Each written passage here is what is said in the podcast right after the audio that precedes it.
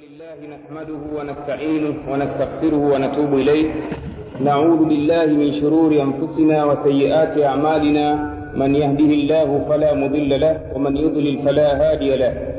وأشهد أن لا إله إلا الله وحده لا شريك له وأشهد أن محمدا عبده ورسوله صلى الله عليه وسلم وعلى آله وأصحابه وبعد.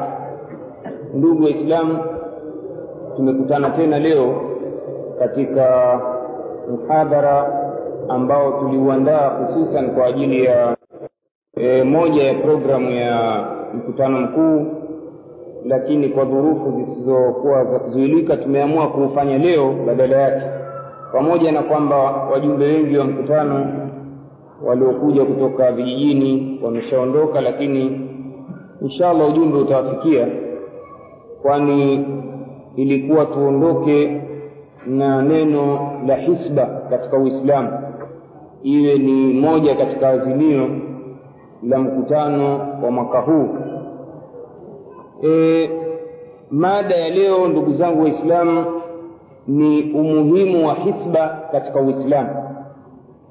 Hili neno hisba ni neno la kiarabu ambalo e, wengi wetu itakuwa hatujui maana yake hata nimewahi kuulizwa asubuhi nini maana ya muhadhara huu? Lakini nimejaribu kulificha kusudi ili litie hamasa ya mtu kutaka kujua ni nini hisba kwa sababu tumesema tutalizungumza katika muhadhara huu.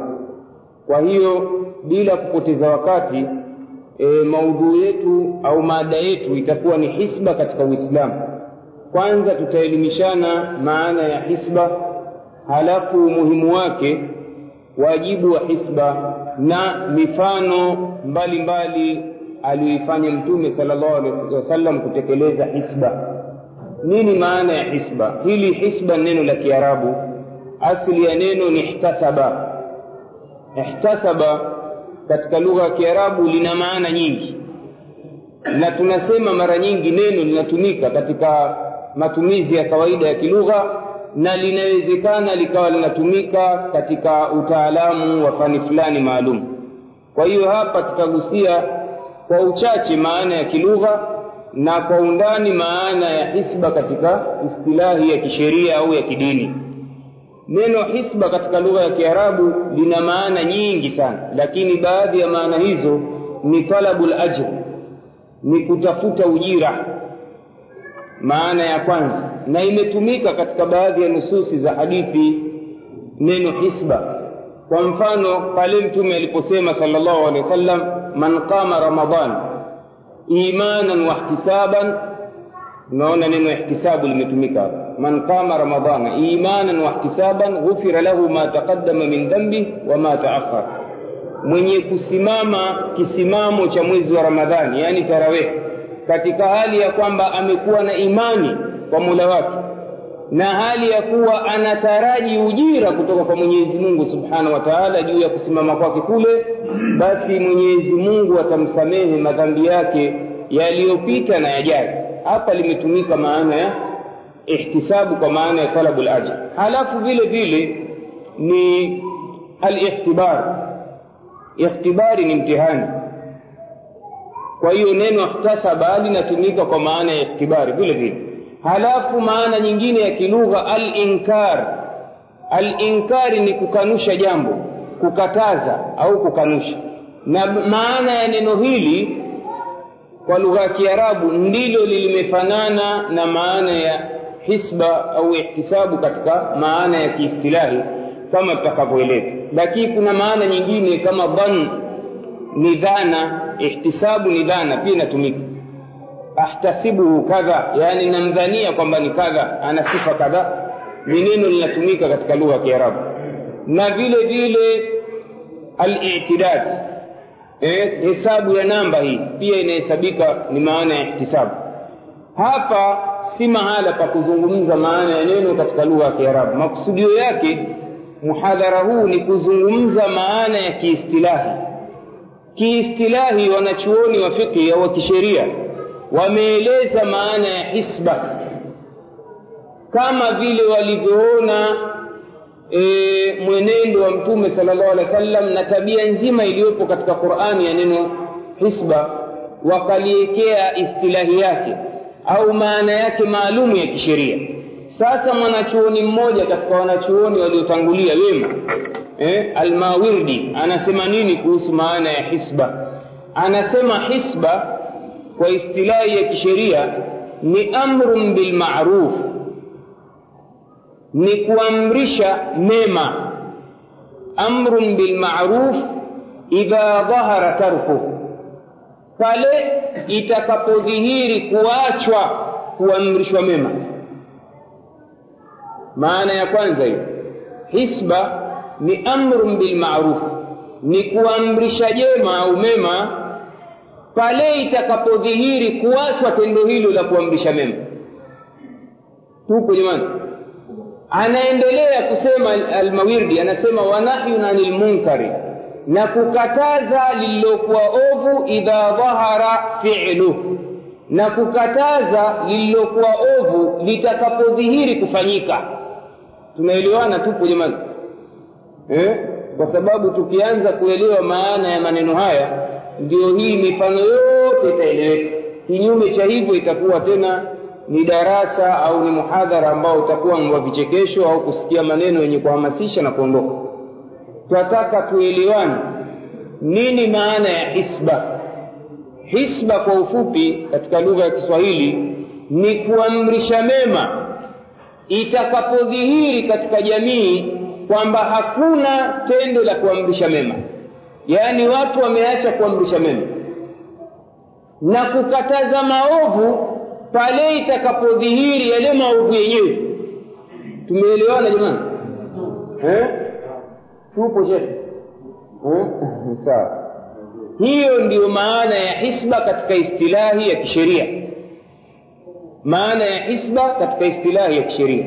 Sasa tuje kwenye umuhimu wa hisba.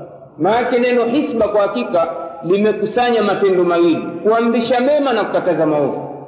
Kwa hiyo limewepesisha mazungumzo. Pale nikisema hisba tayari maana yake ni kuamrisha mema na kukataza maovu. Eh? sasa ni nini umuhimu wa hisba katika uislamu? Umuhimu wa hisba katika uislamu umeanza kudhihirika pale mwenyezi mungu subhanahu wa taala alipotuma mitume wake hapa duniani na akawaambia kwamba moja ya kazi yao kubwa ni kuamrisha mema na kukataza maovu. Yaya tutayapata wapi? Ni suratu nahli aya 36 mwenyezi mungu anasema walakad baathna fi kulli ummatin rasula walakad baathna fi kulli ummatin rasula an ibudu llaha wajtanibu taghut tumetuma katika kila umma mjumbe nini makusudio ya kutuma mjumbe? Waamrishe watu. Tayari amru bilmarufi hiyo. Waamrishe watu kumwabudu mwenyezi mungu peke yake. Amri bilmarufi hiyo. Eh? halafu wajitanibu taghuti na waepukane na taghuti ni nahi anil munkari hiyo. Tumeelewana jamani? Kazi za mitume waliopita wote ilikuwa ni kuamrisha mema na jema kubwa walioliamrisha ni kuamrisha watu wamwabudu mwenyezi mungu peke yake. Na katazo katazo gani waliolikataza? Wajiepushe watu na tawaghuti nini maana ya tawaghuti tunaeleza kila siku katika mihadhara mbalimbali. Tawaghuti ni kila kinachoabudiwa kisichokuwa allah subhanahu wa taala. Iwe ni mwanadamu mti jiwe sanamu mbingu ardhi, maadamu hazina sifa za allah subhanahu wa taala vinaambiwa kwamba hivyo ni taghuti. kwa hiyo kuabudiwa ni allah subhanahu wa taala na ambaye hastahiki kuabudiwa ni asiyekuwa allah ndiyo taghuti. na umuhimu wa jambo hili vile vile umempelekea umepelekea mwenyezi mungu subhanahu wa taala kama ilivyokuwa mitume wengine waliopita. Vile vile kuifanya kazi ya mtume wetu muhammad sallallahu alehi wasallam katika kipindi cha miaka ishirini na tatu aliokuja nacho kuwa ni kazi mojawapo ya kuamrisha mema na kukataza maovu. Kama ilivyokuja katika suratul araf aya na hamsini na saba. Mwenyezi mungu anasema alladhina yattabi'una rasula an-nabiyya al-ummiy wale ambao wanamfuata mtume ambaye ni nabii asiyejua kusoma wala kuandika. Alladhi yajidunahu maktuban indahum ambaye wanamuona ameandikwa katika vitabu vyao. Fi taurati katika taurati walinjili yaamuruhum bilmarufi wa yanhahum anil munkar. Wamemuona ameandikwa katika vitabu vya injili vya taurati injili kazi yake kubwa mtume huyo anaamrisha mema na anakataza yaliyokuwa maovu. Hisba hiyo. Kwa hiyo hii ni sifa maalumu amepewa mtume. Jambo hili kuwa ni moja mmoja katika wadhifa wa mitume inaonyesha dhahiri umuhimu wa kitendo cha hisba katika uislamu. Kuwa ni kazi wadhifa waliopewa mitume wote na ni wadhifa aliopewa mtume wetu muhammad salllahu alehi wasallam inaonyesha peke yake ni umuhimu mwenyezi mungu ameuweka wa mwanzo kabisa katika mambo ambayo wanatakiwa wanadamu yafanye. Vile vile katika kuonyesha umuhimu wa jambo hili mwenyezi mungu subhanahu wa taala amejalia pia sifa ya kuamrisha mema na kukataza maovu au sifa ya hisba ni sifa ambayo anastahiki awe nayo mtu anayeitwa ni mumin mwanamme au mwanamke. Haya yanapatikana wapi katika qurani suratu tauba? Aya sabini na moja mpaka sabini na mbili. Mwenyezi mungu subhanahu wa taala anasifia waumini wanaume na wanawake pale aliposema walmuminuna walmuminati waumini wanaume na waumini wanawake. Baadhuhum auliyau bad baadhi yao ni marafiki juu ya wenzao. Yaani wenyewe kwa wenyewe ni marafiki wanasaidiana. Ndio maana ya neno aulia ni marafiki ni ndugu wanasaidiana wananusuriana. Waumini wanaume na wanawake wote kwa pamoja wanasaidiana. Yamuruna bilmarufi wa yanhauna anil wadhifa wao sasa. Pamoja na kusaidiana kwao wanaamrisha mema na kukataza yaliyokuwa maovu. Hisba hiyo jamani kama alivyotueleza mwanachuoni almawirdi halafu sifa nyingine zinakuja sasa. Sifa ya kuamrisha mema imewekwa mwanzo kabisa. Wayanhauna ani lmunkari wayuqimuna lsalah wayutuna zaka wayutiuna allaha wa rasulah wanasimamisha swala wanatoa zaka na wanamtii mwenyezi mungu na mtume wake ulaika sayarhamuhum llah inna allaha azizun hakim. Hao mwenyezi mungu subhanahu wa taala anasema aliowapa sifa hizo ambao ndio waumini basi hao ndio ambao mwenyezi mungu subhanahu wa taala atakaowarehemu. Na mwenyezi mungu ni mwenye nguvu na mwenye hikma. Kwa hiyo hapa tunapata kwamba mumini ni yule ambaye ana hisba anaamrisha jema na anakataza maovu. Wawe mwanamme au mwanamke. Na ni hao tu ndio watakaorehemewa na mwenyezi mungu. Hapa tunaona umuhimu wa tendo la hisba katika uislamu. Kinyume chake wale ambao hawaamrishi mema na kukataza maovu mwenyezi mungu subhanahu wa taala amewapa sifa ya unafiki. Moja kwa moja wamehesabiwa ni munafikina hao katika jamii ya kiislamu wapi maneno haya mwenyezi mungu anasema? Walmunafiquna katika sura tauba aya 68 walmunafiquna walmunafiqati baduhum min ba'dhin yamuruna bilmunkari hawa wanafiki wanaume na wanawake wao nao wanasaidiana wenyewe kwa wenyewe. Wanafiki. Wanaamrisha munkari. Badala ya kuamrisha mema wao wanaamrisha munkari wayanhauna anil ma'ruf, na wanakataza yaliyokuwa mema sifa ya wanafiki hii. Wayakbidhuna aidiyahum na wanakuwa ni wachoyo mabakili. Hawatoi kwa ajili ya allah subhanahu wa taala. Nasau llah fanasiyahum wamemsahau mwenyezi mungu na mwenyezi mungu amewasahau. Inna lmunafiqina hum lfasiqun hakika mwenyezi mungu anasema wanafiki ndio watu waovu. Kwa hiyo tunapata hapa kwamba mumin ndiye mwenye hisba munafiki ndiye ambaye hana hisba.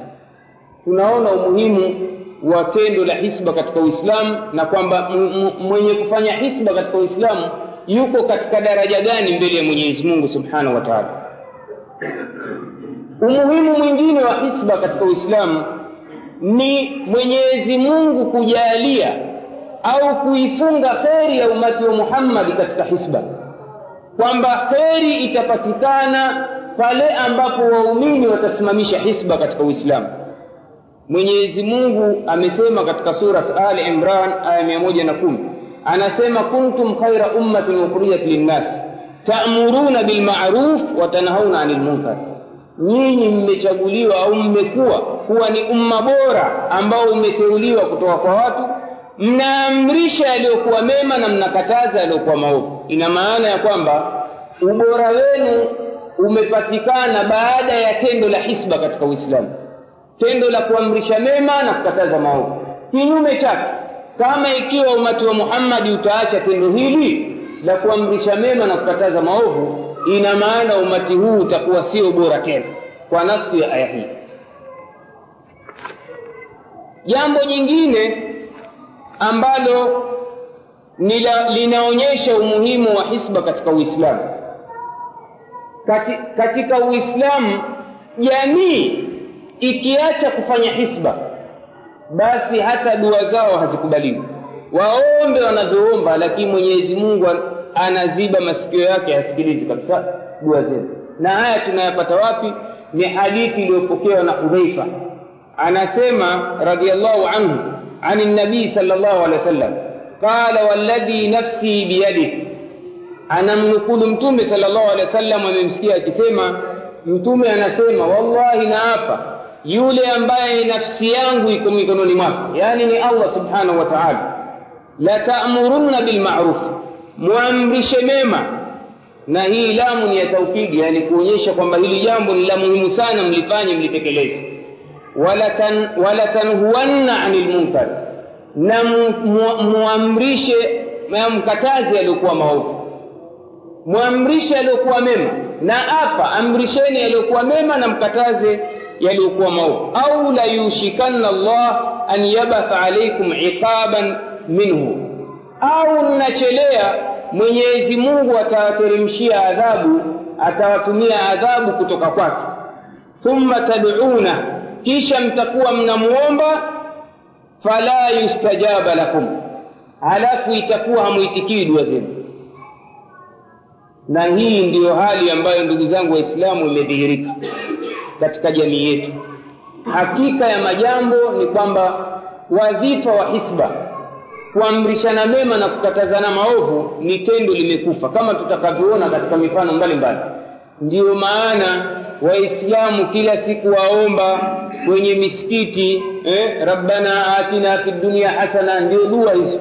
Na kwenye makunuti wengine wanaleta swala za asubuhi kila siku lakini madua hayaitikiwi shari zinazidi kuongezeka kukicha. Nini inaonyesha kwamba tendo wadhifa wa hisba umeacha katika jamii yetu? Sasa basi ndugu zangu waislamu jambo la hisba katika uislamu si jambo la kupuuzwa puuzwa.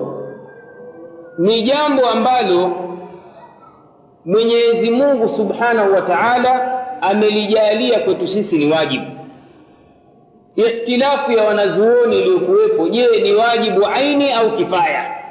Lakini wote wanakubaliana kwamba kuamrisha mema na kukataza maovu ni jambo la dharura katika dini. Ni jambo la dharura. Ikhtilafu ya wanazuoni ni kwamba je wakisimama baadhi kuamrisha mema na kukataza maovu je wengine wana, wanatosheka? Yaani inatosha watu wale au vipi?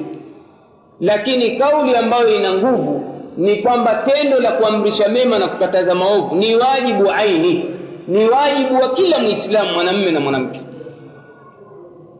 Haya yanapatikana wapi? Haya ni aya ya qurani ali imrani aya mia moja na nne. Mwenyezi mungu anasema waltakum minkum umma waltakum minkum umma. Na liwepo kundi. Hii minkum ndiyo ikhtilafu ya wanazuoni. Minkum hii wengine wanasema ni ya tabiidhi na hii wengine wanasema mini hapa ni tanwii. Tabiidhi na tanwii maana yake tabiidhi kwamba ni baadhi. Waltakum minkum umma yani liwepo kundi baadhi yenu. Wengine wanasema mini hapa ni, ni, ni, ni tanwii. Ah, ni aina ya watu. Ni kwamba ni nyinyi umma ndio mnaotakiwa kuamrisha mema na kukataza maovu. Na hii ndiyo kauli ambayo ina nguvu iliyokubalika na wanachuoni waliokuwa wengi anasema nyinyi waumini muwe ni watu wenye kuamrisha mema na kuwaita watu. Yaani nyinyi ndio muwe, katika ummati muhammadi wenye kuwaita watu katika kheri. Na kuita watu katika kheri ndio amru bilmarufi wayamuruna bilmarufi wanaamrisha yaliyokuwa mema wayanhauna ani lmunkar na wanakataza yaliyokuwa maovu. Ulaika humu lmuflihun na hao wenye kufanya matendo hayo ndiyo mwenyezi mungu anasema ndiyo washindi. Kwa hiyo ina maana yule ambaye hafanyi hisba hana iflah, hana katika, katika maisha yake. Hakuna ushindi kabisa katika maisha yake. Ina maana yuko katika hasara na kuzidi kuthibitisha kwamba amri ya hisba ni ya wajibu ni pale mtume sala llahu alehi wa sallam aliposema katika hadithi iliyopokewa na imamu Muslim anasema kwa upokezi wa Abu Sa'id al-Khudri radhiyallahu anhu anasema qala sami'tu Rasulullah sallallahu alayhi wasallam man ra'a minkum munkara falyughayyirhu biyadihi فإن لم يستطع فبلسانه فإن لم يستطع فبقلبه وذلك أضعف الإيمان anasema Abu Saidi al-Khudri radhiyallahu anhu sahaba nimemsikia kwa sikio langu mtume sallallahu alaihi wasallam anasema mwenye kuona ovu katika nyinyi waislamu. Yaani yeyote sasa hapa kila muislamu atakayeona ovu basi faliughayiruhu biyadi na alizuie kwa mkono wake na makusudio ya mkono hapa kwa mabavu kwa nguvu. Atakapoliona lile ovu basi alizuie kwa nguvu. Ikiwa atashindwa fabilisani. Akiwa atashindwa basi azuie kwa ulimi wake. Na kama atashindwa basi na achukie katika moyo ovu lile. Kama atashindwa kwa nguvu kwa ulimi kulikataza yani kulisema basi na achukie katika moyo. Lakini mtume sallallahu alaihi wasallam anatanabahisha anasema lakini huko kuchukia kwa moyo ni dalili ya udhaifu wa imani kwa hiyo mwenye ukamilifu wa imani ni yule ambaye akiona ovu pale pale. Kashindwa daraja ya pili ya imani kasema kwa uchache. Kashindwa kabisa achukia. Lakini huko kuchukia hakujamtoa mtu katika imani. Bado ni imani lakini dhaifu. Sasa hebu mnaambieni yule ambaye anafurahi hasa lile ovu ambalo linafanyika naye analiona alishangilia ima kwa yeye kushiriki au akawa analiona aliona kwamba ni sawa huyu atawekwa daraja gani? Ina maana hana. Hata chembe ya fardali hana imani hana kabisa. Ina maana ametoka katika duara la imani kama analifurahikia. Hususan yule ambaye anajua kama hili ni ovu. Wako wengine hawajui. Mara nyingine aona ovu hajui maskini kwa ukosefu wa elimu. Hili ni kosa lake lingine atakuja hukumiwa na mola wake kama akawa mjinga miaka yote. Hajui jambo fulani kama ni ovu lakini kuna namna fulani ya kusameheka kama mtu atakuwa analifanya jambo hajui. Lakini yule ambaye anajua hasa kwamba hili ni ovu halafu akawa analifurahikia halikatazi halisemi wala hachukii huyo ametoka katika duara la imani. Wakati wa mtume sallallahu alaihi wasallam mtume aliweka sharti kwa masahaba kwamba yeyote mwenye kutaka kuniunga mkono kunifanyia mubayaa mubayaa ni kumuunga mkono mtume sallallahu alaihi wasallam juu ya utume wake kumtii na kumsikiliza kwa yote aliyokuja nayo.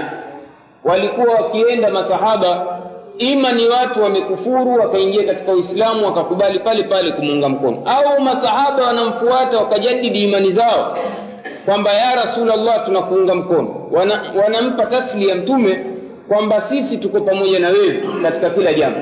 Basi mtume sallallahu alaihi wasallam katika riwaya katika hadithi iliyopokewa na Jariri ibn abdillahi anasema amma بعد فإني أتيت النبي صلى الله عليه وسلم قلت أبايعك asema nilimwendea mtume siku moja nikamwambia ubayiuka na kuunga mkono ya rasulllah ala lislam juu ya uislamu. Yaani niko pamoja na wewe juu ya dini ya mwenyezi mungu. Fasharata alaya mtume salllahu alehi wasallam akanipa sharti. Sikubali mimi uungaji mkono wako illa kwa sharti. Sharti gani? Akamwambia annusha likulli muslim. Nakupa sharti. Kama unataka kuniunga mkono mimi basi utoe nasaha kwa kila mwislamu na nasaha hapa maksudi yake ni mema na kukataza maovu. Basi fabayatuhu ala dhalik. Asema nikamuunga mkono kwa hilo pia. Kwa hiyo inaonyesha kwamba kumuunga mkono mtume sallallahu alaihi wasallam sio kukaa mfungo sita ukapiga maulidi ukasema wampenda lakini hufanyi nasaha kwa waislamu. Hapa mwenyezi mtume salllahu alehi wa sallam hatokubali kumuunga mkono. Utakuwa wajidanganya nafsi yako. Kama wewe wataka kumfanyia mubaya mtume sallallahu alehi wa sallam wakikwelikweli basi sharti aliyeweka mtume salllahu alehi wa sallam ni wewe kuwanasihi waislamu. Na kuwanasihi nkufanyaje ni kuwaamrisha mema na kuwakataza na maovu. Halafu vile vile katika riwaya nyingine ya abulwalidi bni samit radiallahu anhu vile vile alimwendea mtume sallallahu alaihi wasallam akamwambia bayatuka rasulllahi sallallahu alaihi wasallam ala sami waltaa aya bayana rasulullahi sallallahu alaihi wasallam ala sami waltaa asema tulimwendea mtume kumuunga mkono sallallahu alaihi wasallam juu ya usikivu na utiifu. Kumsikia lote analolisema na kumtii. Tunamuunga mkono kwa hilo kwamba lolote utakalotuambia tutakusikiliza na kukutii. Fil usri wal yusri wakati wa shida na, na wakati wa faraja sio kwamba tutakutii pale penye faraja penye shida pia penye tabu tutakutii. Halafu kuna mengi aliyasema sahaba huyu lakini mwisho vile vile akasema wa ala an naqula bilhaqi na tukamuunga mkono mtume sallallahu alaihi wasallam kwamba tutasema haki tutasema haki aina ma kunna popote tulipo. Wala nakhafu laumata laim tuseme haki popote tulipo na wala tusiogope lawama ya mtu yoyote mwenye kulaumu. Huo ndio mubayaa wa kweli wa mtume sallallahu alaihi wasallam. Mtu hawezi kujiita muumini wa kweli anampenda mtume sallallahu alaihi wasallam wakati kuzungumza haki anaogopa kwa kuogopa lawama za watu. Wako humu mashekhe umwetu wasema ukisema hivi unajua hikma panahitaji nini sijui watu watakulaumu. Na sisi wenye kusema pia hutuandama vile vile. Nyinyi njia mnazokwenda si sawa hizo. Mnajua magombana na watu sijui nini. Wakati sahaba anasema tumekubaliana na mtume sallallahu alaihi wasallam kwamba tunamuunga mkono. Tuseme haki popote tulipo na wala tusiogope lawama ya mtu yoyote. Hapa aliposema lawama ya mtu yoyote sahaba iwe ni rais wa nchi mwanajeshi polisi mamwinyi wa mji na mtu yoyote mwingine. Haina maana kwamba kusema haki baadhi ya watu ukawa wasemea na wengine waseme. Kinachotakiwa ni kumuunga mkono mtume sallallahu alaihi wasallam kwa kusema jambo la haki wakati wowote popote na kumwambia yeyote. Huo ndio kumuunga mkono mtume sallallahu alaihi wasallam. Wasemea na wengine waseme kinachotakiwa ni kumuunga mkono mtume sallallahu alaihi wasallam kwa kusema jambo la haki wakati wowote popote na kumwambia yeyote. Huo ndio kumuunga mkono mtume sallallahu alaihi wasallam. Ndiyo maana katika uislamu vile vile mwenyezi mungu subhanahu wa taala amewapa wafalume wadhifa maalum na wajibu maalum wa kuamrisha mema na kukataza maovu. Hisba kwao ni wajibu zaidi kuliko watu wengine wa kawaida. Ndiyo pale mtume mwenyezi mungu subhanahu wa taala aliposema katika suratul haji aya ya 241 anasema alladhina immakkannahum fil ardh wale ambao tukiwamakinisha katika ardhi aqamu ssalah wanasimamisha swala. Wa atu zaka na wanatoa zaka. Wa amaru bilmaruf na wanaamrisha yaliyokuwa mema wanahau anil munkar na wanakataza yaliyokuwa maovu. Hiyo ndiyo sifa ya wale waliomakinishwa katika ardhi. Imamu lqurtubi mfasiri mkubwa katika wafasiri salafi waliotangulia katika kufasiri aya hii anasemaje asema huwa shartun sharatahu Allahu azza wa wajal ala man atahu Allahu almulka. hili ni sharti alilolitoa mwenyezi mungu subhanahu wa taala alilolitoa kwa mtu yeyote yule ambaye amepewa ufalume Famishwa sala nkupi kuhakikisha kwamba wakati wa sala ukifika basi waislamu wote wanaswali ndiyo ilivyokuwa wakati wa mtume sallallahu alaihi wasallam ambaye ndiyo mtu wa kwanza aliyemakinishwa na mwenyezi mungu katika uislamu katika umati wake. Na wakati wa masahaba wote makhalifu walipopewa tawala walihakikisha waislamu zikifika nyakati za swala watu wote wanaswala kama maduka yanafungwa si ruhusa mtu wakati wa swala akawa bado anafanya biashara. Huku ndio kusimamisha swala hii ina maana gani? Ni kwamba serikali ya kiislamu ni lazima iwe na jeshi maalum ambalo kazi yake ni kuchunga swala lapita majiani kila mahali asiyefunga duka bakora kila ambaye afungi duka la wakati wa swala bakora leo imefikia kwa sababu watawala wetu wamemakinishwa katika ardhi lakini wamesahau au wamedhereu wajibu huu leo kwasimamishwa swala bado biashara zinafanyika. Na watu bado wanahangaika majiani. Mpaka swala za ijumaa muislamu bado anafunga bidhari au uzanyanya sokoni. Swala inampita wakati tunaambiwa kwamba ambaye anaacha kuhudhuria swala ijumaa tatu tu basi mwenyezi mungu anamtia muhuri katika moyo wake wa kughafilika. Hayo ndiyo matatizo ambayo tunayo katika jamii yetu kwa nini? Kwa sababu watawala ambao wanatawala katika nchi zetu hawahukumu kwa qurani lau kama wangelikuwa wahukumu kwa qurani wangeisoma aya hii wangelikuwa wao ni watu wa kwanza wa kuwajibisha waislamu kuswali. Lakini ishakuwa watawala wetu wanasema usichanganye diana dini na siasa. Ni kwamba anakwepa kijanja wajibu wake huu halafu mara nyingine mtu anajiita muislamu anaswalisha swala inapuuzwa yeye iko kimya. Imamu qurtubi anasema ni sharti hili kaliweka kwa mtawala yoyote kila aliyemakinishwa katika ardhi. Na kumakinishwa katika ardhi sio uwe rais wa dola kama wewe umemakinishwa katika nyumba yako vile vile unaingia katika hukumu. Wewe una milki ya nyumba una milki na mkeo na watoto. Kwa hiyo nao vile vile ni sharti ili mungu kakupa usipolitekeleza umeingia katika matatizo mwenyezi mungu tendo la kuamrisha mema na kukataza maovu. Kalihesabu pia ni moja katika wajibu mkubwa zaidi wa viongozi au watu waliomakinishwa katika ardhi.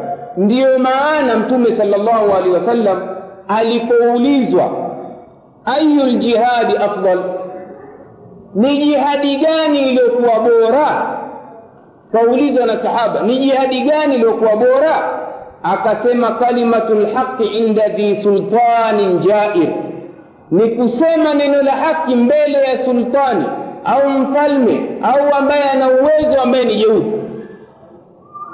leo waja marais wa nchi watawala viongozi waja tunawaona hivi hivi kwamba wanahudhuria mikutano saa ambazo ni za swala.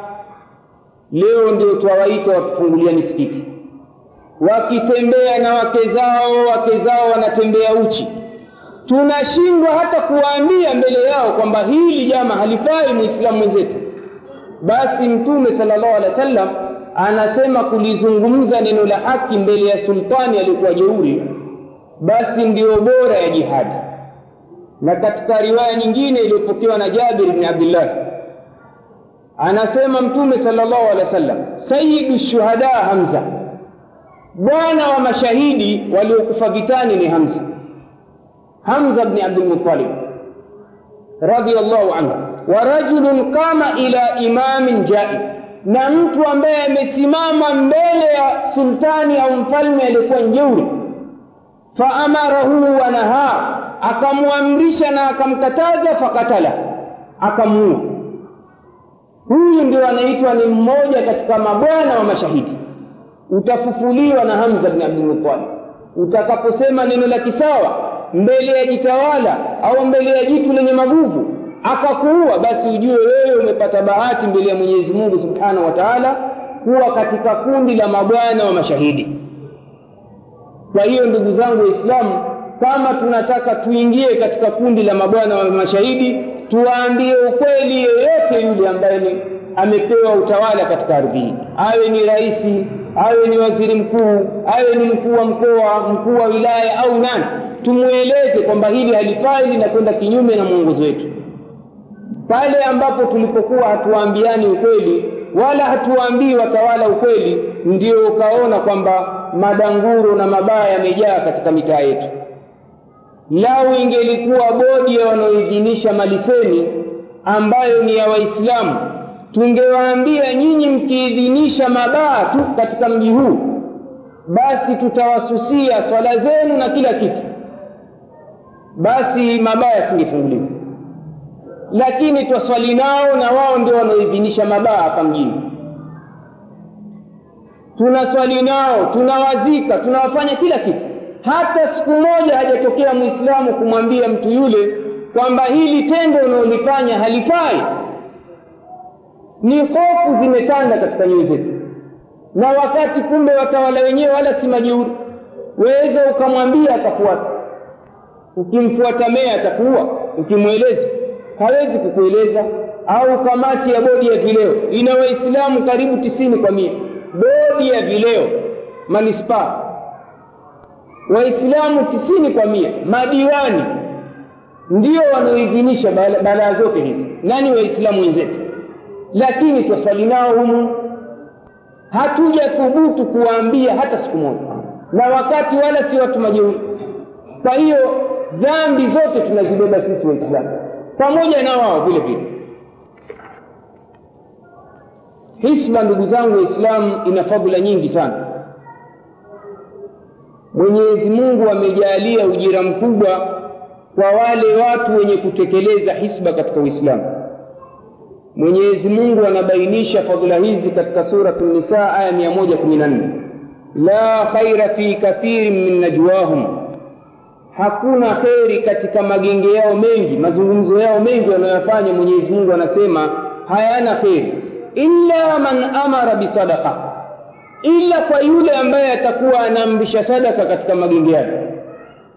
Katika mabaraza yale akawa kazi yake yeye aamrisha watu sadaka au maarufi au amrisha watu mema. Au islahin baina nnas au amrisha kuleta islah mapatano baina ya watu. Huyo mwenyezi mungu anasema waman yafalu dhalika ibtighaa mardati llah anayefanya hivyo kwa kutaka maridhaa ya mwenyezi mungu subhanahu wa taala fasaufa nutihi ajran adhima tutampa ujira mkubwa sana hapa hukutajwa ni ujira gani? Mungu kasema ni ujira mkubwa sana. Ina maana huna kipimo mbele ya macho yetu. Leo mabaraza yaliyomo humu ndani yote ni machache katika miji yetu ya kiislamu ambayo utakuta yanaamrisha mema na kukataza maovu. Au baina yao kuamrishana mema na maovu. Yazungumzayo humo ndani itakuwa ni ya ulevi ya uzinifu mipira na balaa za dunia ni nadra sana. Ni mabaraza machache au magenge machache yanayojikusanya katika uchamungu. Kwa hiyo ina maana ujira huu wote tunaukosa lakini yule anayekwenda kwa nia ya islah kwa nia ya kuamrisha sadaka kwa nia ya kuamrisha mema basi mwenyezi mungu anasema amempa ujira mkubwa. Jambo jingine mwenyezi mungu katika fadhila ya hisba ni kumsamehe madhambi yale anayoyafanya mengine mwenye kusimamisha hisba katika uislamu mwenyezi mungu kwa ahadi aliyotueleza mtume sala llahu alehi wa sallam atakuwa anamsamehe madhambi yule mtu ambaye anamrisha mema na kukataza maovu. Katika hadithi iliyopokewa na hudhaifa radiallahu anhu anasema qala rasulullahi sala llahu alaihi wasallam fitnatu rajuli fi ahli. Mtihani wa mtu uko kwa mkewe au familia yake wa mali na mali yake wa jari na jirani yake. Yaani ni mitihani mingi sana itatufika kwa watu hawa waliotajwa kwamba tutashindwa kutimiza wajibu wetu kwao au wao watatupotosha. Kutimiza wajibu ni kwamba mkeo ukamnyima haki zake na majirani ukawanyima uka haki zao na mali ukawa hukuipa haki yake. Na kuipa mali haki yake ni katika njia ya mwenyezi mungu. Basi ni fitna kubwa sana. Sasa madhambi yanayofanywa na mtu katika mambo haya matatu mtume salllahu alehi wa sallam anasema tukafiruha tukafiru swala inasamehe madhambi ya mtu mwenye kufanya katika mambo haya. Jambo jingine wasadaka na sadaka akiwa ana tabia ya kutoa sadaka basi inafutisha madhambi yake yanayopatikana na mambo haya. Walamru bilmarufi wannahyi ani lmunkar na kuamrisha mema na kukataza maovu. Kwa hiyo unaona kwamba kila ikitajwa swala mara nyingi katika qurani na hadithi na amru bilmarufi na nahi lmunkari ipo. Kana kwamba ni vitu vinakwenda sambamba. Hii kuonyesha kwamba amru bilmarufi inakaribia kulingana na swala. Katika fadla hii ni dalili mtume sal llahu alaihi wasallam anatuonyesha kwamba tendo la hisba katika uislamu lina fadhila nyingi sana. Ni hasara gani ambazo mtu anazipata au watu wanayapata endapo watakuwa watashindwa kusimamisha hisba katika uislamu? Aya tunazisoma kila siku kasairi sura katika swala mwenyezi mungu anasema wal asr inna linsana lafi khusr anaapa mwenyezi mungu kwa wakati. Anasema hakika mwanadamu yuko katika hasara. Mwanadamu yuko katika hasara. Kila mwanadamu yuko katika hasara lakini yuko aliyevuliwa. Mwenyezi mungu anamvua yule ambaye atakuwa hayuko katika hasara. Anasema ni nani ambaye hayuko katika hasara? Alladhina amanu wa amilu salihat wale ambao wameamini na wakatenda matendo mema watawasau bilhaqi watawasau bisabr. Hisba hiyo. Walioamini wakatenda matendo mema na wakahusiana haki na wakahusiana subira. Hisba hiyo. Kuamrishana mema na kukataza maovu. Kwa hiyo hasara inawafika ni wale ambao hawaamrishani hawasiani hawahusiani mambo ya kheri ndio hii hasara iliyokumba umma wa kiislamu hivi sasa kwa kuacha tendo la hisba. Kwa hiyo wataendelea kupata hasara hasara juu ya hasara kama itakuwa hawaamrishani mema na kukatazana maovu. Vile vile balaa nyingine ambayo inawafika watu ambao hawasimamishi hisba katika uislamu ni kwamba mwenyezi mungu hujaalia katika jamii hata pakipatikana wema katika jamii ile. Lakini maadamu kuna waovu wana, wanayafanya yale maovu na wale wema hawawakatazi wale waovu yale mabaya basi mwenyezi mungu akiteremsha adhabu inawakumba wote. Na haya yamebainishwa katika surat lanfali aya ishirini na tano. Wattaquu fitnatan la tusibanna alladhina dhalamu minkum khasa iogopeni fitna ambayo ni adhabu ya mwenyezi mungu ambayo haitowasibu wale waliodhulumu peke yao. Lakini itawakumba wale wote ambao wamedhulumu na wale ambao ni wema katika jamii. Waalamu inna allaha shadidu liqab najueni kwamba mwenyezi mungu ni mwingi wa kuadhibu au ni mkali wa kuadhibu. Hapa ibni abbasi katika kuifasiri aya hii radiallahu anhu anasema amara llahu lmuminina an la yuqiru lmunkara baina adhhurihim hapa mwenyezi mungu amewaamrisha waumini wasikiri makosa yanayofanyika mbele yao. Yaani mtu akiliona kosa asilikiri akalikubali akalikalia kimya. Ndiyo maana ya aya hii. Kwani anasema fayaumuhum llahu biladhab kwani wakiacha kufanya hivyo basi mwenyezi mungu atawajumuisha na adhabu wote? Ni amri hiyo. Na hii tabia ya kuamrisha mema na kukataza maovu waislamu tumekuwa hatuna. Wamwona mtu afanya ovu mbele yako avuta sigara ni ovu. Basi hata kumwambia kumnasihi unaogopa. Mara nyingine waweza ukawa waona kwamba ni ovu lakini wachukia. Lakini kumnasihi umwambie ndio maana ikawa masigara humu kama vile magari moshi. Kila unapopita kwenye magari, magari moshi yenyewe kwenye mabasi ukiingia ndani ya mabasi wewe do balaa kubwa. Mabasi yetu haya tunaokwenda nayo yamejaa minkari. Mafilamu ya uchi yanatiwa ndani ya mabasi. Na mtu anaingia nji shehe tangu apanda basi mpaka afika hata kumwambia dereva bwana wewe munkari huu wacha ile kusema pia hasema hujifanya mwalia ashika tasbihi tu akaikung'uta kung'uta huku jicho angalia polepole ujanja. Kinachotakiwa ni kusema. Ikiwezekana vunja video hili tutaona kwenye mifano pale. Si jambo la kupuuza puuza. Munkari inaongezeka. Na hawa wenye mabasi ni waislamu. Vipi leo sisi tunaona waislamu wenzetu wanafanya minkari namna hii? Hata kuwanasihi hatuwanasihi bali mabasi hayo hayo ndio tunayaomba kwa matajiri kuendea kwenye maulidi kuendea kuzikia mara nyingine dereva sahau wakati ya nanii jikaseti la la la, la nani sijui pasapasa sijui nani. Watu enda kuzika vile vile wakatiliwa ni mabalaa ambayo yatafika humu mpaka siku ya kiama mtume salllahu alehi wasallam anatupa mfano. Hai wa watu wanaoishi katika jamii na hawakatazani maovu. Anatupa kisa kama ilipopokelewa na sahaba numan bni bashir.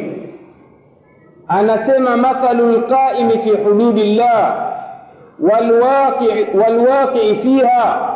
Mfano wa mtu ambaye amesimama imara katika mipaka ya mwenyezi mungu kuchunga mipaka ya mwenyezi mungu na yule ambaye ameanguka ameshindwa kuchunga mipaka ya mwenyezi mungu kamathili qaumin istahamu ala safina.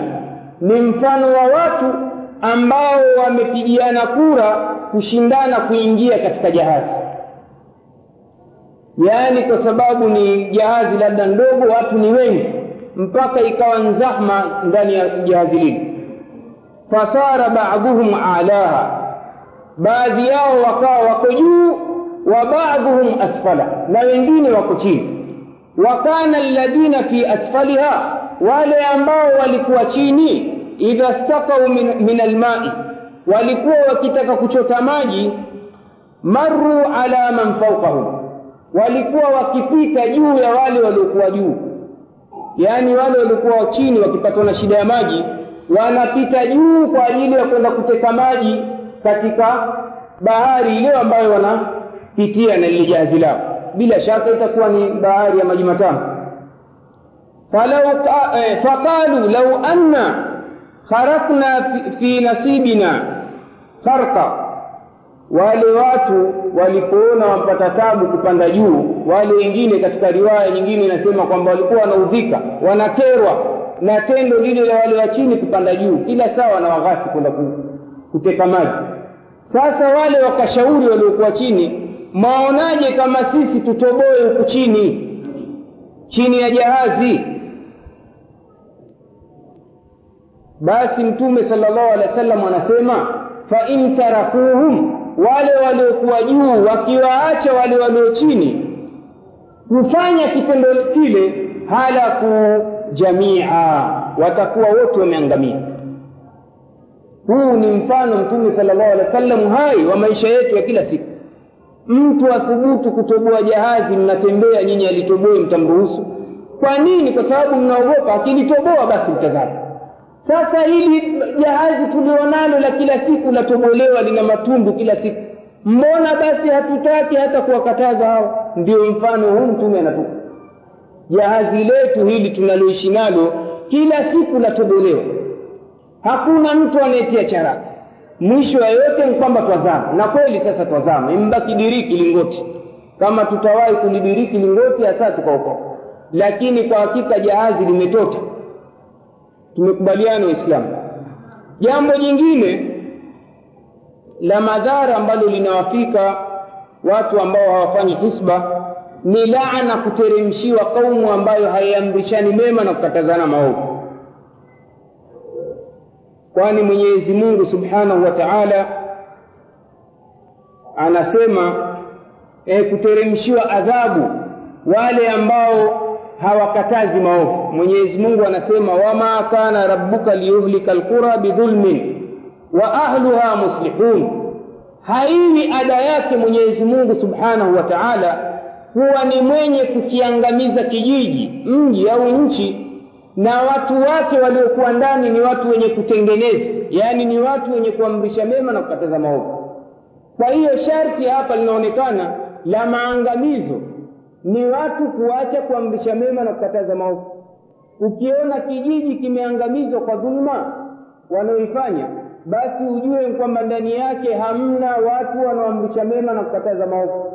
Yawezekana kuna watu wema wanafsi zao wako watu namna hii yeye mwenyewe aswali afunga toa zaka anakwenda kuhiji mwenyewe ajilazimisha na uislamu lakini mwanawe haswali hana habari. Mkewe haswali hana habari. Jirani yake haswali hana habari. Ukimuuliza sema atiati nafsi bwana, kwani mi nitaulizwa juu ya hawa basi hawa watu namna hii hata wakiwepo mwenyezi mungu subhanahu wa taala anasema wataangamizwa wao na wenye kufanya maovu nitawapeni mifano ambayo ni hai ya mtume sallallahu alehi wasallam jinsi alivyokuwa na tabia ya hisba katika maisha yake. Na yeye kama tunavyoambiwa katika qurani lakad kana lakum fi rasulillahi uswatun hasana. Yeye alikuwa ni mfano bora kwetu. Kila jambo la kheri yeye alikuwa ni nambari moja. Mtume sallallahu alaihi wasallam alikuwa hathubutu kuona munkari mbele yake akaukalia kimya katika kila kipengele cha maisha akimwona sahaba afanya jambo fulani ovu pale pale ima kwa maguvu au kwa kumkanya. Nitawapeni mifano kwa hakika mifano ni mingi mno aliyoifanya mtume salllahu alehi wa sallam lakini tutataja baadhi kwa faida. Mtume salllahu alehi wa sallam alikuwa na kijana akimlelea nyumbani kwake. Kijana huyu ambaye anaitwa umar bni abi salama ndiye anayesimulia hadithi hii. Anasema kuntu fi hujri rasulillahi sallallahu alaihi wasallam. Nilikuwa nikiishi nyumbani kwa mtume sallallahu alaihi wasallam. Wa kana yadi tatish. Wakati nikila kono langu lilikuwa la tatish linavuruga tu chakula. Halina mpangilio. Laingia huku likatoa huku. Mara akachukue chinyango kule mara akaingilie kwenye mipaka ya huyu ili mradi hana msimamo yule mtoto. Katika sahani faqala li mtume sallallahu alehi wa sallam akamwambia ya ghulam sammi llah e kijana taja jina la mwenyezi mungu kwanza. Wakul biyaminik na kula kwa mkono wako wa kulia. Inaonyesha kwamba alikuwa akila yule kijana alikuwa hali kwanza kwa kuomba mwenyezi mungu subhana kwa jina la mwenyezi mungu. Ajilia tu na vile vile alikuwa akila kwa mkono wa kushoto. Jingine ni kwamba lilikuwa kono lake la, vuruja halafu akamwambia kula wakul ma yalik. Kula kile kinachokufuatilia wewe katika chakula. Yaani usende ukaingilia mipaka ya mwenzio. Haya ni mafunzo mtume sala llahu alehi wa sallam yalianza nyumbani. Na ndivyo angepaswa mwislamu nyumbani kwake kumlea mtoto katika tabia hii ni wangapi katika sisi wanachunga adabu za kula za watoto wao ikiwa wewe baba mwenyewe unaonekana ukinywa chai wenye na mkono wa kushoto haya mwanao utamwambia saa ngapi? Na ndiyo ilivyo angalieni hata baraza mziadala watu wanakunywa changawizi mikono ya kushoto hata kuambizana hatuambizana wakati adabu ya kula muislamu ale na mkono wa kulia jitu linakula na mkono wa kushoto. Na wewe ushajua suna ya kula na mkono wa kulia. Basi kumwambia ndugu yako muislamu unashindwa. Haya huyo ni wa nje. Mwanao nyumbani ule mmiliki na mkeo. Wallahi wengi katika sisi wake zetu wanakunywa machai na mikono ya kushoto. Wakila hawaleti bismillahi na si kimya. Bali sisi pia tukichunguzana tutajikuta tunakwenda kinyume na sunna hii ya mtume sallallahu alaihi wasallam. Mtume hakukubali nyumbani kwake vile vile katika mavazi mtume sallallahu alaihi wasallam alipoona munkari katika mavazi hakukaa kimya pale pale on spot kalizuia abdullah ibni umari anasema dakhaltu ala nabii sallallahu alaihi wasallam niliingia kwa mtume sallallahu alaihi wasallam wa alaya izar yatatata nilikuwa na nguo ya chini hii ilikuwa ya buruta mpaka yatoa sauti maana yatataka laonyesha lilikuwa la buruta kweli. Mpaka latoa sauti ni jiguo la kuburuta kikwelikweli faqala man hadha? Mtume sala llahu alehi wa sallam akamwambia ni nani huyu? Qultu abdullahi bni umar. Mimi ni abdullahi bni umar. Qala in kunta abdallahi.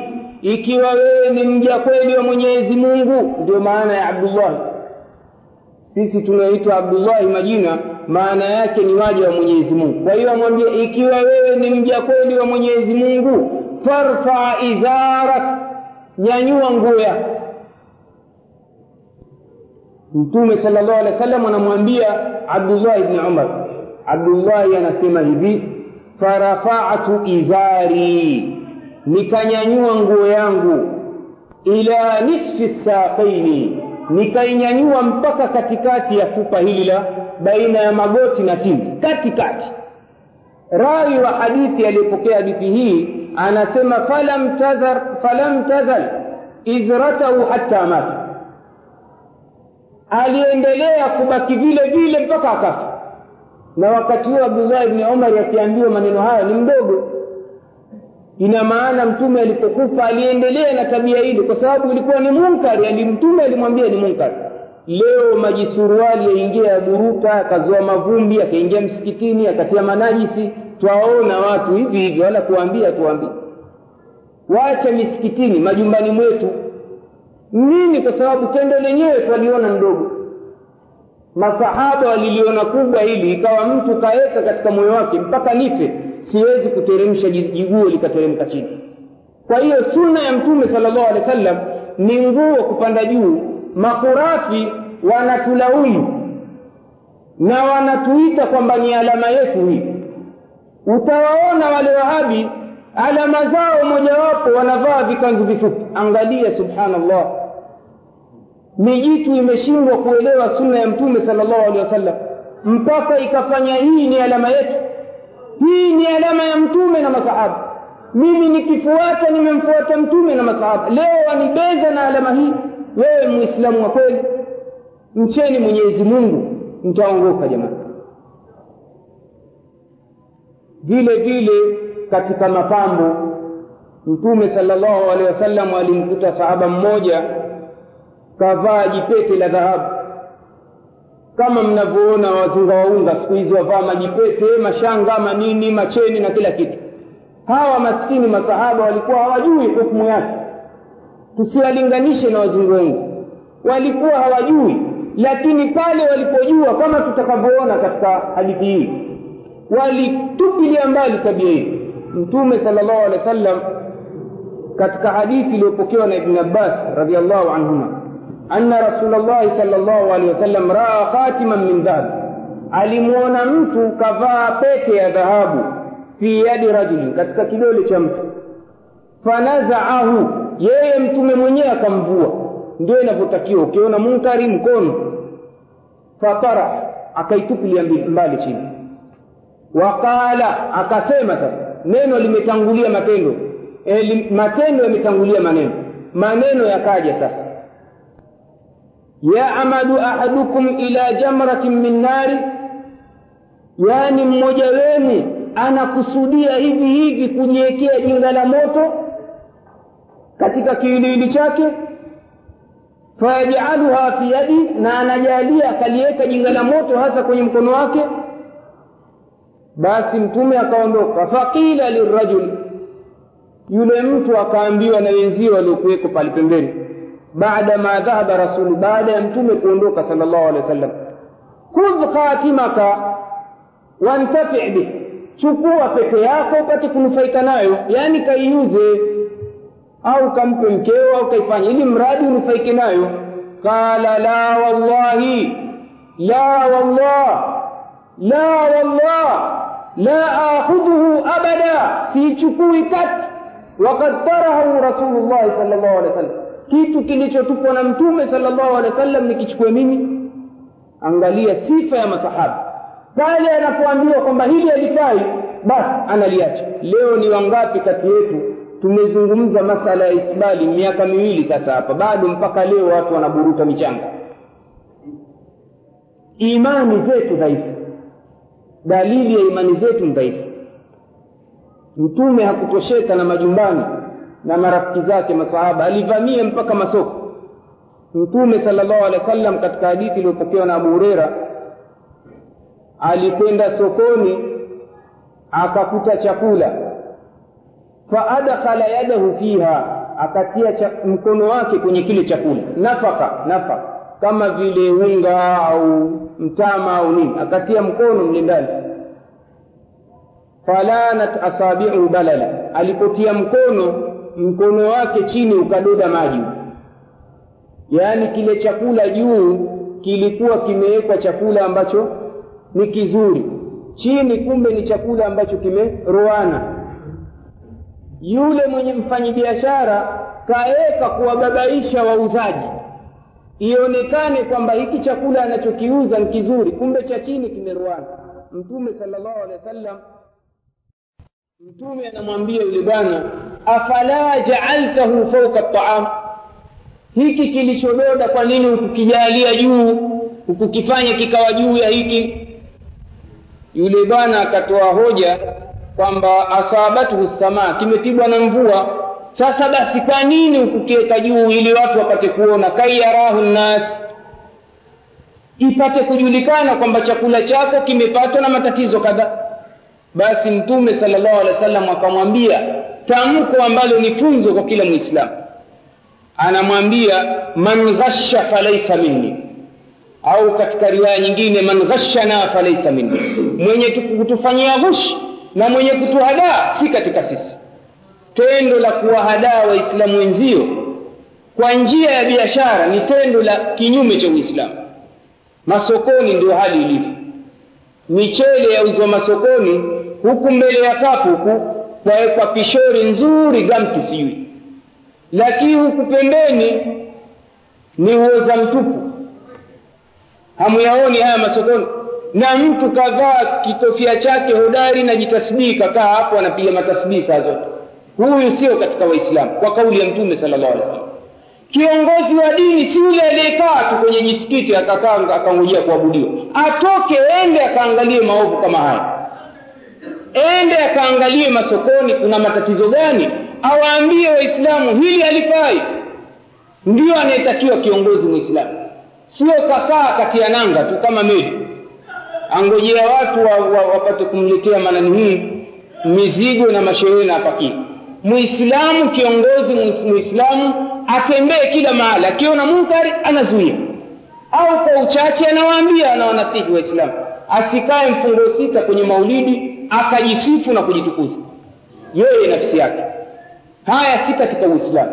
Uislamu tumechoka na kusifiana. Tunachotaka matendo waislamu tunasihiane maovu yamezagaa. Hapa tume, tu, kuna, kuna kijibanda hapa kimewekwa kime juzi hapa chaitwa kirikiri. Hiki kina hatari ya kuunguzwa.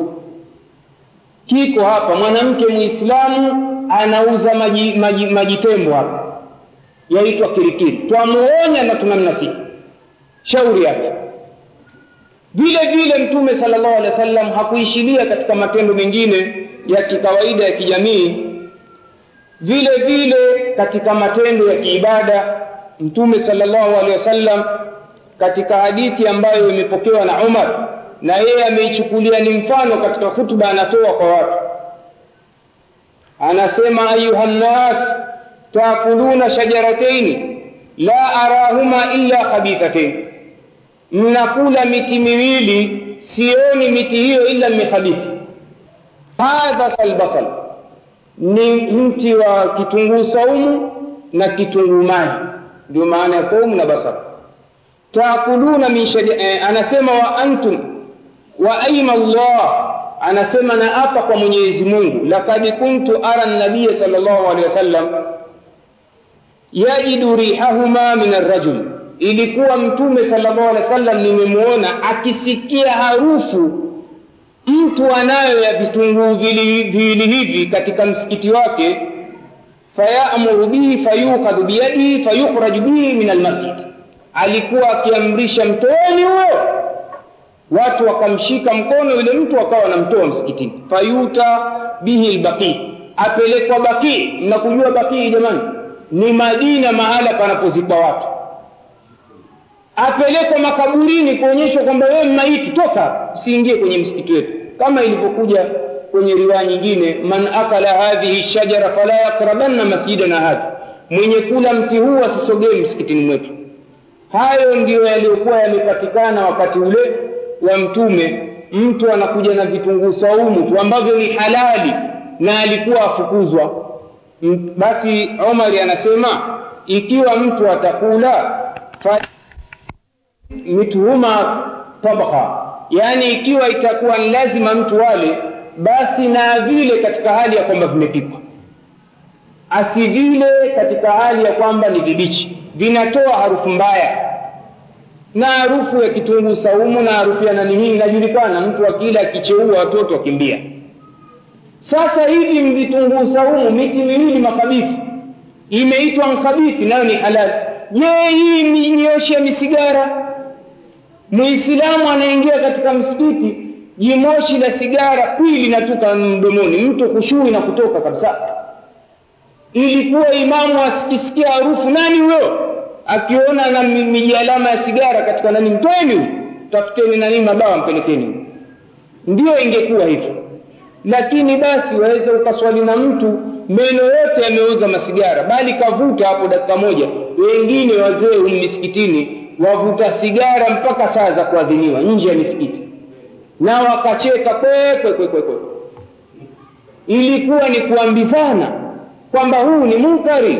Mtume amekataza mambo haya halali. Itakuwa haya haramu. Niambieni ni nani katika ulimwengu ambaye anasema kwamba sigara haidhuru masigara yamewekwa katika mapakiti katika nchi za Ulaya na nchi zilizoendelea. Ni hadhari. Jihadhari na uvutaji wa sigara unaleta madhara kensa na balaa nyingine. Angalia nasaha hii imetolewa na wale watengenezaji. Wewe muislamu unashindwa kumpa nasaha mwenzio. Mwambie akiacha shauri yake aki, akifanya shauri yake wewe umetimiza wajibu wako hii ni mifano wakati wa mtume sallallahu alaihi wasallam. Masahaba ambao walipata ulezi kutoka kwa mtume sallallahu alaihi wasallam sikilizeni nao walipokuwa wakitekeleza nidhamu ya hisba. Saidna abubakar radiallahu anhu mara baada ya kufa kwa mtume sallallahu alaihi wasallam najua alipewa ukhalifa. Yeye alipopewa ukhalifa jambo moja ovu kubwa lililofanyika ni watu kugoma kutoa zaka munkari mkubwa sana huu makabila kwa makabila yamegoma kutoa zaka basi Umar anaelezea tukio hili anasema lamma qubida rasulullah sallallahu alaihi wasallam irtadda man irtadda min al-arab mtume alipokufa sallallahu alaihi wasallam waliritadi baadhi ya watu katika waarabu waqalu wakasema nusalli wala nuzaki tunaswali na hatutotoa zaka. Faataitu aba bakar nikamjia abu bakar. Fakultu ya khalifata rasulillahi sal llah alih ee eh, khalifa wa mtume sal llah alih wa sallam. Taallafi nnas wahurumie watu warfaq, bi, bihim yani wafanyie upole. Fa innahum bimanzilati lwahshi ni watu wageni katika dini. Umar ikamjia katika lugha namna hiyo. Maneno yale yalimuudhi sana Abubakar pamoja na kwamba kaambiwa na sahaba mwenzie mkubwa katika masahaba. Anamwambia rajautu nusrataka jitani bikhudlanik nataraji nusura yako usaidizi wako wewe unanijia na hofu namna hiyo unanijia na udhaifu na unyonge kiasi hicho. Basi akaendelea kumwambia nani e, Umar radhiallahu anhu jabbaran fil jahiliya. Ujabari katika ujahilia yani amwambia wewe ulikuwa jabari katika zama za ujahilia khawaran fil islam. Umekuwa dhaifu namna hii katika uislamu. Basi maneno mengi akasema lakini mwisho akasema anasema wallahi lau kama wangeninyima japo iqali iqali ni ni kidubwana hiki kinachovaliwa cheusi siku hizi. Asili yake zamani ilikuwa ni kidubwana cha kufungia ngamia kama kufuli. Anasema wangeninyima ikali basi pia nitawaua. Nitawapiga vita maadamu mkono wangu na panga na kweli sahaba abubakari mpaka alipoambiwa basi tuwakilishe sisi twende. Asema wallahi nakwenda mwenyewe. Na kweli alikwenda akawapiga vita mpaka wakatoa zako kwa hiyo hii inaonyesha namna gani saidina abubakar radhiallahu anhu alivyokuwa mkali katika kutekeleza maagizo ya mwenyezi mungu. Hakukubali watu wayadharau. Vile vile aliwakemea watu wanaopindua aya maana za aya ilikuwa aya inasomwa kinyume nyume tafsiri yake. Basi saidna abubakari akawaambia ya ayuha nnas innakum takrauna hadhihi laya enyi watu mnaisoma aya hii ya ayuha ladhina amanu alaikum anfusakum la yadhurukum man dhalla idha htadaitum enyi watu mnaisoma aya hii enyi mlioamini ha, hamwezi eh, mlioamini jilazimisheni na nafsi zenu. Yaani shughulikieni nafsi zenu ndio maana yake. Hata wadhuruni yeyote aliyepotea kama nyinyi mtaongoka. Watu waliifasiri kwamba maana ya hii ni hatihati nafsi. Mimi yanihusu nini maovu ya mwenzangu? Mimi mungu kaniambia jishikamane na nafsi yako abubakari alipoona watu wameipindua aya hii akawaambia tadaunaha ala ghairi maudhiha mnaiweka aya hii mahala ambapo sipake mnailetea tafsiri ambayo siyo yake wa inni sami'tu rasulallahi sallallahu alaihi wasallam yaqul mimi mwenyewe nimemsikia mtume sallallahu alaihi wasallam akisema inna nnasa idha rau lmunkar watu wakiona munkari wala yughayyiru na akawa hawaugeuzi munkari ule aushaka llahu an yaummahum biiqabi. Mwenyezi mungu atachelea au nachelea mwenyezi mungu akateremsha adhabu kwa watu wote. Ndiyo tafsiri sahihi ya aya hii. Kwa maana ya kwamba alaikum anfusakum ni kuamrishana mema nyote sio baadhi ya watu tu au nyinyi nafsi zenu kwa hiyo kinachotakiwa muislamu akiona muislamu aipindua aya kuipeleka katika hawa ya nafsi yamzuie. Aya nyingi leo zapinduliwa humu ziende na hawa za nafsi. Maulidi hayamo katika kitabu wala sunna. Lakini aya zapinduliwa humu mpaka zikubalishe maulidi. Falyafrahu waambiwe ndio maulidi hayo. Inna allaha wa malaikatahu ambao maulidi hayo. Ukiangalia tafsiri wala sisi kuzipeleka wajibu wetu kuwaambia sivyo. Wakitutukana wakituzomea wakitupiga hatutujali wala hatutohofu laumatalaim kama walivyofanya masahaba. Sisi tumekubaliana kwamba tutafuata mwenendo wa mtume sallallahu alaihi wasallam na salaf na wema waliotangulia. Kwa hiyo hiyo ndio njia yetu. Naye Umar bin Khattab radhiallahu anhu zama zake alikuwa akiingia masokoni faraa rajulan kad shaba labana bilma. Kamuona mtu sokoni kachanganya maji na maziwa. Basi alichofanya hakusema kalimwaga guduria lile chini. Buu leo wauza maziwa humu maziwa yao yote ni maji tu. Na ilikuwa kuwe na kitengo cha serikali si ruhusa kuuzwa maziwa mpaka yapimwe kwanza kuna vipimo vya kuangalia maziwa. Kwa sababu huyo anafanya gushi kwa waumini kwa waislamu. Anawauzia maziwa ya ovyo yasiokuwa halisi. Achanganya maji kwa tamaa za mali ilikuwa nkazi ya kiongozi wa kiislamu atembee kila mahala masokoni kila mahala. Leo katika dola zinazoongozwa na kufuru vitu namna hii havifanyiki. Wanaweza wakawekwa mainspekta wa masoko kama walivyofanya mtume na masahaba alikiweka kiweka mainspekta katika masoko. Kazi yake kuangalia dhuluma zinafanyika wakazikataza. Mainspekta wetu wakiingia masokoni wakiona mambo haya ukimpa shilingi mia mbili tu basi huyo enda zake. Wako mainspekta wa mahoteli wa manini wapita humo. Ah bekari yako mbaya sana chafu. Aa, lakini tunaweza tukatengeneza. Ukimpa shilingi elfu huyo basi twalishwa mikate mara nyingine ina mijusi ina misumari ina nini twala tu. Nini wadhifa wa hisba hakuna. Hii ndio hakika jamani waislamu nini? Kwa sababu waovu ndio wanaotutawala. Vile vile umar radiallahu anhu alijiwa na abdurahman abdurahman ibni auf. Na alijiwa na abdurahman ibni auf walikuwa na mwana mwanawe basi kaingia kwa umari yule mwana kavaa nguo ya juu kanzu ilikuwa ni hariri basi kabla ya maneno yote aliyofanya nani wa Umar alikamata ile akaichanilia mbali ile nguo. Pale pale. Munkari kauona hawezi kuuacha. Baadaye ndio maneno. Kama utasema alikuwa mgonjwa huyu kaivaa kwa nini lete baadaye? Lakini kwanza ondoa munkari. Kwa sababu Mungu kammakinisha katika ardhi kwa nini auache?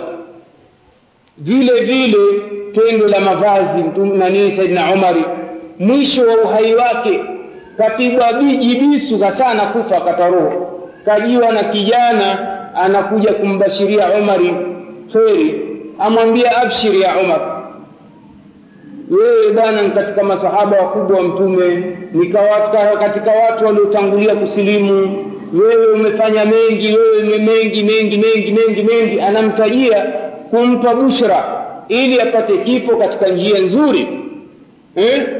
lakini baada ya kuondoka yule kijana Omar kugeuza jicho amkuta yule kijana jikanzu la buruta. Huyu anakwenda. Anaambia niitieni.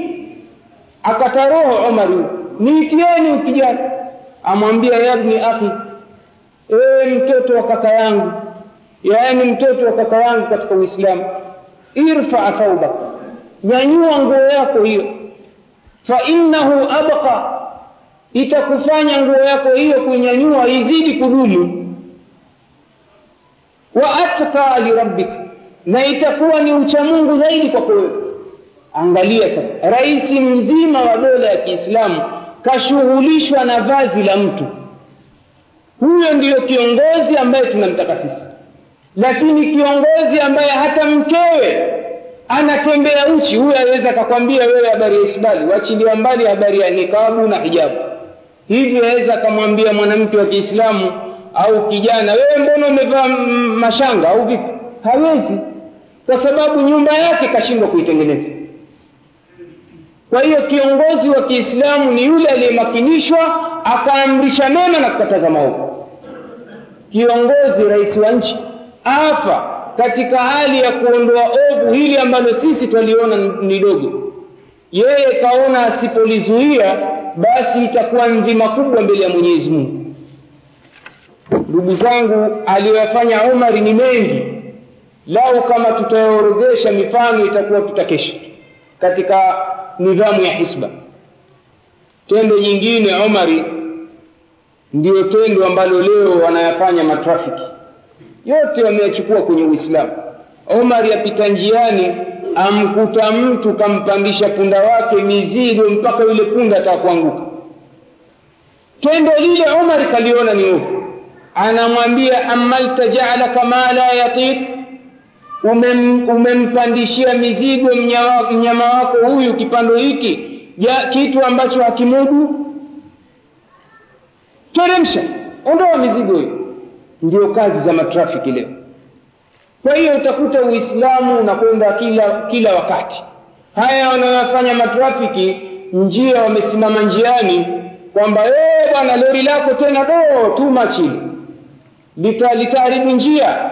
Au abiria wamezidi mno madoo likipinduka ili teremsha bwana. Ni mambo ya uislamu haya msione ni uadui lakini tunaona kwamba hawa watu hawatimizi wajibu wao.